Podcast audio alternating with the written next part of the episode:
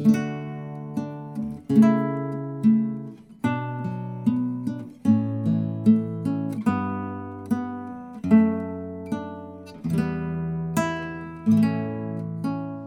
دايما العقل لوحده هو القادر على الاحتفاظ بالذكريات.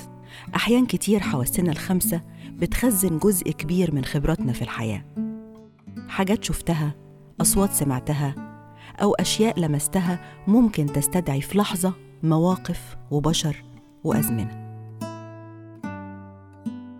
كل حلقة هتكون رحلة عبر حواس أحد الأشخاص. نفتح فيها خزنة ذكرياته من خلال اللي هتستدعيه حواسه الخمسة. أنتم بتسمعوا بودكاست ذاكرة الحواس وحكون معاكم في الرحلة منى الشايب.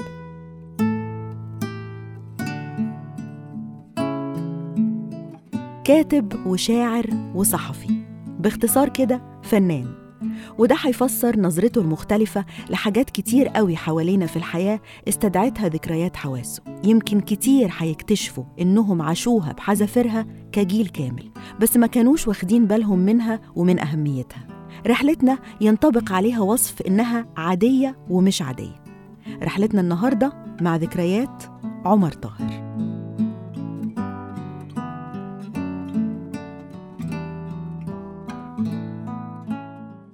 في العادي بتكون رحلتنا مع الحواس الخمسة اللي كلنا عارفينها لكن عمر كان شايف إن الحواس أكتر من كده. عندي يقين إنه الحواس أكتر من كده. في حاجات ما مش مترجمة في تعريف علمي أو في مصطلح واضح لكن مجال الحواس أنا حاسس إن هو يعني أكثر تعقيدا من الحواس الخمسة اللي نعرفها أو حتى ال- الستة زي ما بيقولوا يعني. فاتلخبطت علشان أحدد أنهي خمس حواس اللي هتكلم عليها. بحس إن الذاكرة حاسة وال... والإدراك حاسة وال... وال... والتسامح حاسة والضمير حاسة. يعني بحس إن إن موضوع الحواس ده متشعب يعني.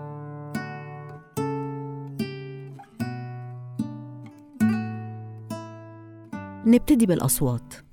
لحد النهاردة بعد أكتر من 22 سنة ممكن صوت أغنية معينة ياخد عمر طاهر فلاش باك ليوم بعينه. غنوة محمد منير يا بلادي غريبة. بتأثر فيا نفس التأثير اللي سمعته آه، في أول أسبوع ليا في القاهرة كشاب مغترب جاي عل- علشان يدخل الكلية. إيه يا بلاد يا غريبة عدوة ولا حبيبة؟ بالليل تصحى عيونك ونجومك مش قريبة بعد أسبوع آه، في الكلية آه، من الكلية للسكن آه، قرر الأصدقاء إن إحنا ننزل وسط البلد نتمشى وكان في ندوة في حزب التجمع نروحها. فنزلنا وسط البلد تهنا من بعض وأنا أغوتني وسط البلد وحبيتها وسبت الندوة وفضلت أمشي فيها أمشي أمشي أمشي وأتأمل الواقع الجديد اللي أنا عايش فيه لحد ما وقفت أشرب حاجة ساقعة عند كشك أو محل بتاع شرايط في وسط البلد شرايط كاسيت واشتغلت الغنوة دي. إيه يا بلاد يا غريبة عدوه ولا حبيبه وكأنه منير بيكلمني أنا تحديدا. اتاثرت جدا في اللحظة دي وحسيت إنه السؤال ده جوايا بس أنا مش عارف أعبر عنه. واقف في مكان ما أعرفش فيه أي حد على غير العادة. بت- بتلفت حولي في في في, في إطلالات. جديدة ومختلفة باضوائها بعماراتها بعربياتها. ومنير في المحل جنبي بيسأل إيه يا بلادي يا غريبة عدو ولا حبيبة؟ فتملكني الشعور بتاع السؤال على أقصى درجة. ولحد النهارده بعد 22 سنة الغنوه دي تشتغل في أي وقت. بعد 22 سنة في القاهرة اتجوزت وخلفت واستقريت واشتغلت و... وانتجت. لكن لحد النهارده الغنوه تشتغل تعدي في, في, في, في ودني أو أسمعها. بستعيد نفس المشاعر بالظبط بنفس القشعريرة بنفس ال... ال... ال... الخضة بنفس ال... ال... ال- ال- الحيرة اللي صابتني أول ما سمعتها من 22 سنة. بترجعني قدام نفس كشك الشرايط. بترجعني قدامه. أيوة هي كانت بتعلق على حالتك وقتها كأنه بيعلق عليها. بالظبط. حاجة عادية كلنا بنلمسها بشكل تلقائي كل يوم. إزاي ممكن تنقل عمر طاهر في لحظة للي سماه البيت المسحور؟ ملمس ال- المية السخنة تحت الدش. مم. يعني دايما ملمس المية السخنة تحت الدش آه، اللي هو اللحظات الأولى ال- اللي البخار فيها بيغطي المكان والمية السخنة بت- بتلسوع. بتاخدني دايما لبيت جدتي للطفوله.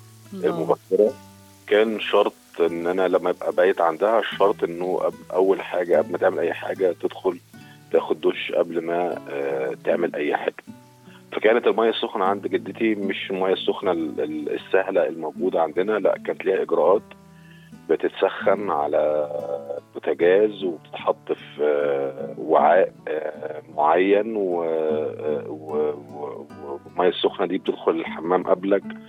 بيبقى البخار طالع منها و...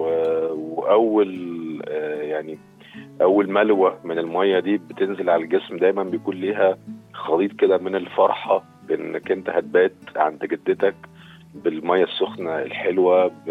ب... بريحة البيت اللي أنت مرتبط بيه ف...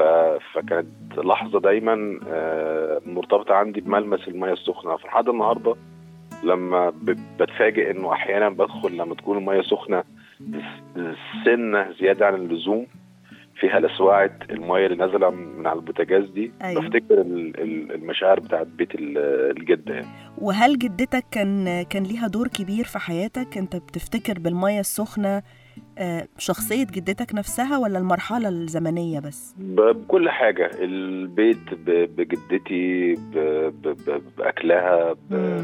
بتوجيهاتها ب- ب- بخصامها ب- بطريقة تربيتها بالعطف والحنية المستخبية. الفترة كلها. مم. آه يعني هو البيت كده كان عامل بيت مسحور يعني مليان حاجات كتيرة جدا. دايما بيوت الجدات بيوت مسحورة فعلا. طبعا طبعا.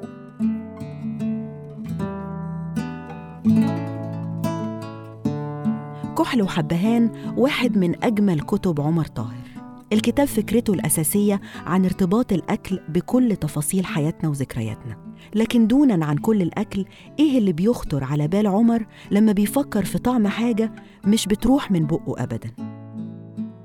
الفاكهة الشتوية تحديدا فيها سحر بالنسبة لي غريب جدا. يعني أوائل البرتقال اليوسفندي مختلطة مع آه، نهايات الجوافة والرمان. ال- ال- الملعب ده في الفاكهة أيوه. دايما لما بقعد قصاده بقعد قصاده بروح ال- الطفل اللي عنده آه، 10 12 سنة.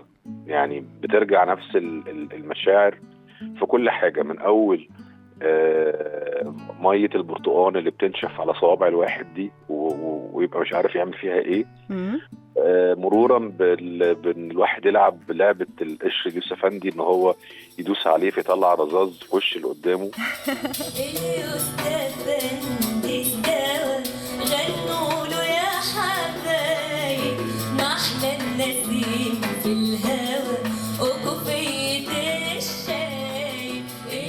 مرورا بحيرة ال- الرمان بعد ما آه، آه، مضغته آه، آه، آه، أبلعه ولا أعمل فيه إيه يعني بحس إنه أنا في نفس الحتة يعني مع كل حاجة من الحاجات دي الفاكهه الشتوية دي ريحة الجوافة طبعا دي ريحة البيت وريحة أبويا وهو داخل الشقة بكيس بني ما نعرفش فيه إيه بس ريحته بتغطي على المكان.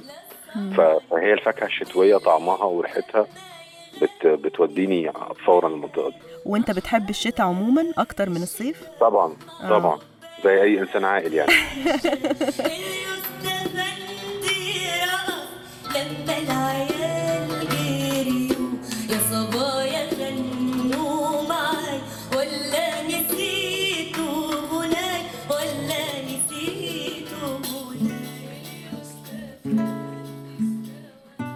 ناس كتير قوي بيحبوا ريحة البنزين رغم إنها ريحة مش محببة قوي يعني لكن إيه سر ارتباط عمر طاهر بالريحة دي بالذات؟ لأن أنا آه، جدي كان عنده آه، مستودع مواد بترولية كان ده شغله كان صاحب مستودع مواد بترولية في الصعيد. مستودع كبير اللي بيغذي ال- القرى وال- والمدن اللي حواليه يعني. فكان من المشاوير المفضلة عندي دايما لما أكون في البيت عنده وياخدني معاه ال- المستودع. أرض فضاء واسعة جدا مليانة خزانات. الواحد بيجري وبيلعب فيها كطفل وبقت البهجة بتاعة المشوار والبهجة بتاعة رفقة جدي والبهجة بتاعة اللعب دي مرتبطة بريحة مستودع البترول ريحة الجاز والبنزين اللي في المستودع. ف... آه، ف... فدايما الريحة دي بتستدعي عندي المشاوير دي رغم إنها اتعملت في وقت مبكر جدا. جدي توفى يمكن وأنا عندي آه، عشر سنين تقريبا. بس كنت تشبعت ب... ب... ب... ب... بمحبه الجد وبال... وبهجة المكان وبال... وبريحة المستودع بتاع البترول ده خصوصا إنه جدي آه، يعني من الشخصيات ال- اللي على قصر الفترة اللي إحنا قضيناها مع بعض كان يعني لفت نظري لحاجات مهمة اولا هو كان اسمه عمر زيي. آه، أو أنا اللي زيه يعني مسمي على اسمه. أيوه. وهو صاحب أول مكتبة أشوفها في حياتي. فكرة المكتبة دي ما شفتهاش غير عنده. آه، فكرة الجرايد اليومية والمجلات اليومية و- و- ويقعدني جنبه ويفرجني على الكاريكاتير ويقول لي ده بيقول إيه وده بيرد عليه إزاي. آه، اقرأ اللي مكتوب ده بص في الصفحة دي اتفرج على الرسومات دي. ف- يعني هو اللي فتح قدامك الباب ده. المكتبة والصحافة والقراية والكاريكاتير والتأمل وال... والملعب ده. هو ال... هو اللي زقني فيه بشكل يعني تلقائي لأن هو كان قارئ ومطلع ومثقف وناقد ومهتم يعني مم. ف... فهو ب... بدون ما... ما... ما يشعر يعني زقني في المربع ده وخلاص يعني اتلطشت بالمادة دي وبالكتب وبالمجلات وبالثقافه يعني.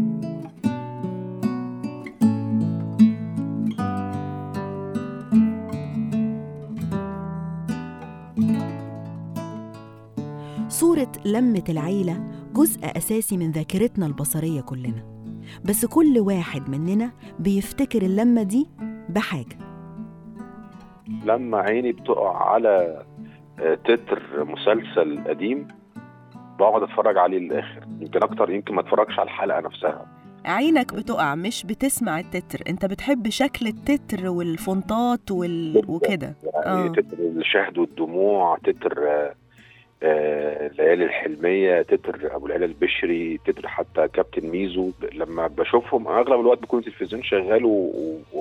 وعاملين ميوت للصوت تفتح الصوت لما يكون في حاجة مهمة يعني. فأنا ممكن ما أتفرجش على الحلقة بتاعت الشهد والدموع ما ما أقعدش أتفرج عليها. بس ال- ال- التتر من أول قطاع الشؤون الاقتصادية لحد إخراج فلان الفلاني. ده بالنسبة لي آه، يعني بيبهرني وعلى بساطته وعلى سهولته. وبيقعدني متحمل بمشاعر آه، ال- المرات الأولى اللي اتشافت فيها الحاجات دي. نفس الشمس فوق نفس التراب.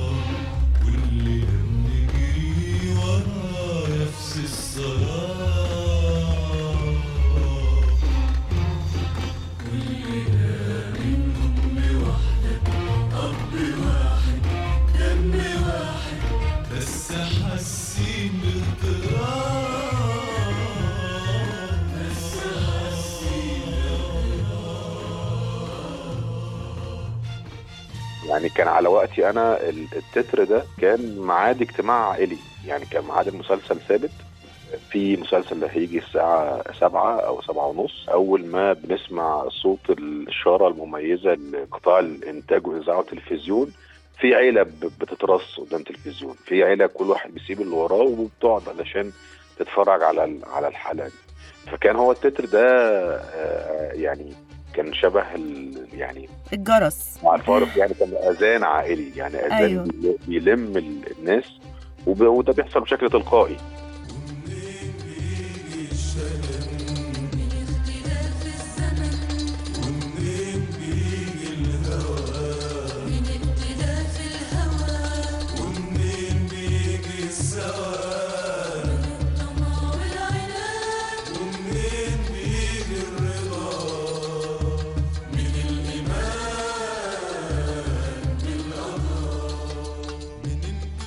سلام كمان لو ال- ال- الغنوة بتاعة التتر دي غنوة كمان من الأغاني ال- ال- المهمة أو المعلمة مع الواحد. يبقى يعني كده الوجبة اكتملت. آه سمع ونظر كمان. أيوه بالظبط.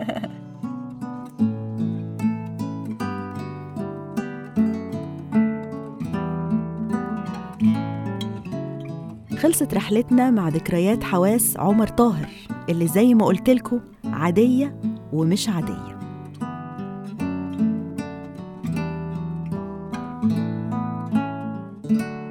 لو بتسمعني وتحب تعمل رحلة مشابهة في ذكريات حواسك هكون سعيدة نعملها سوا. نفتكر مع بعض تفاصيل ممكن تكتشف لأول مرة إنها متخزنة جواك أول ما تستدعيها عن طريق حواسك الخمسة.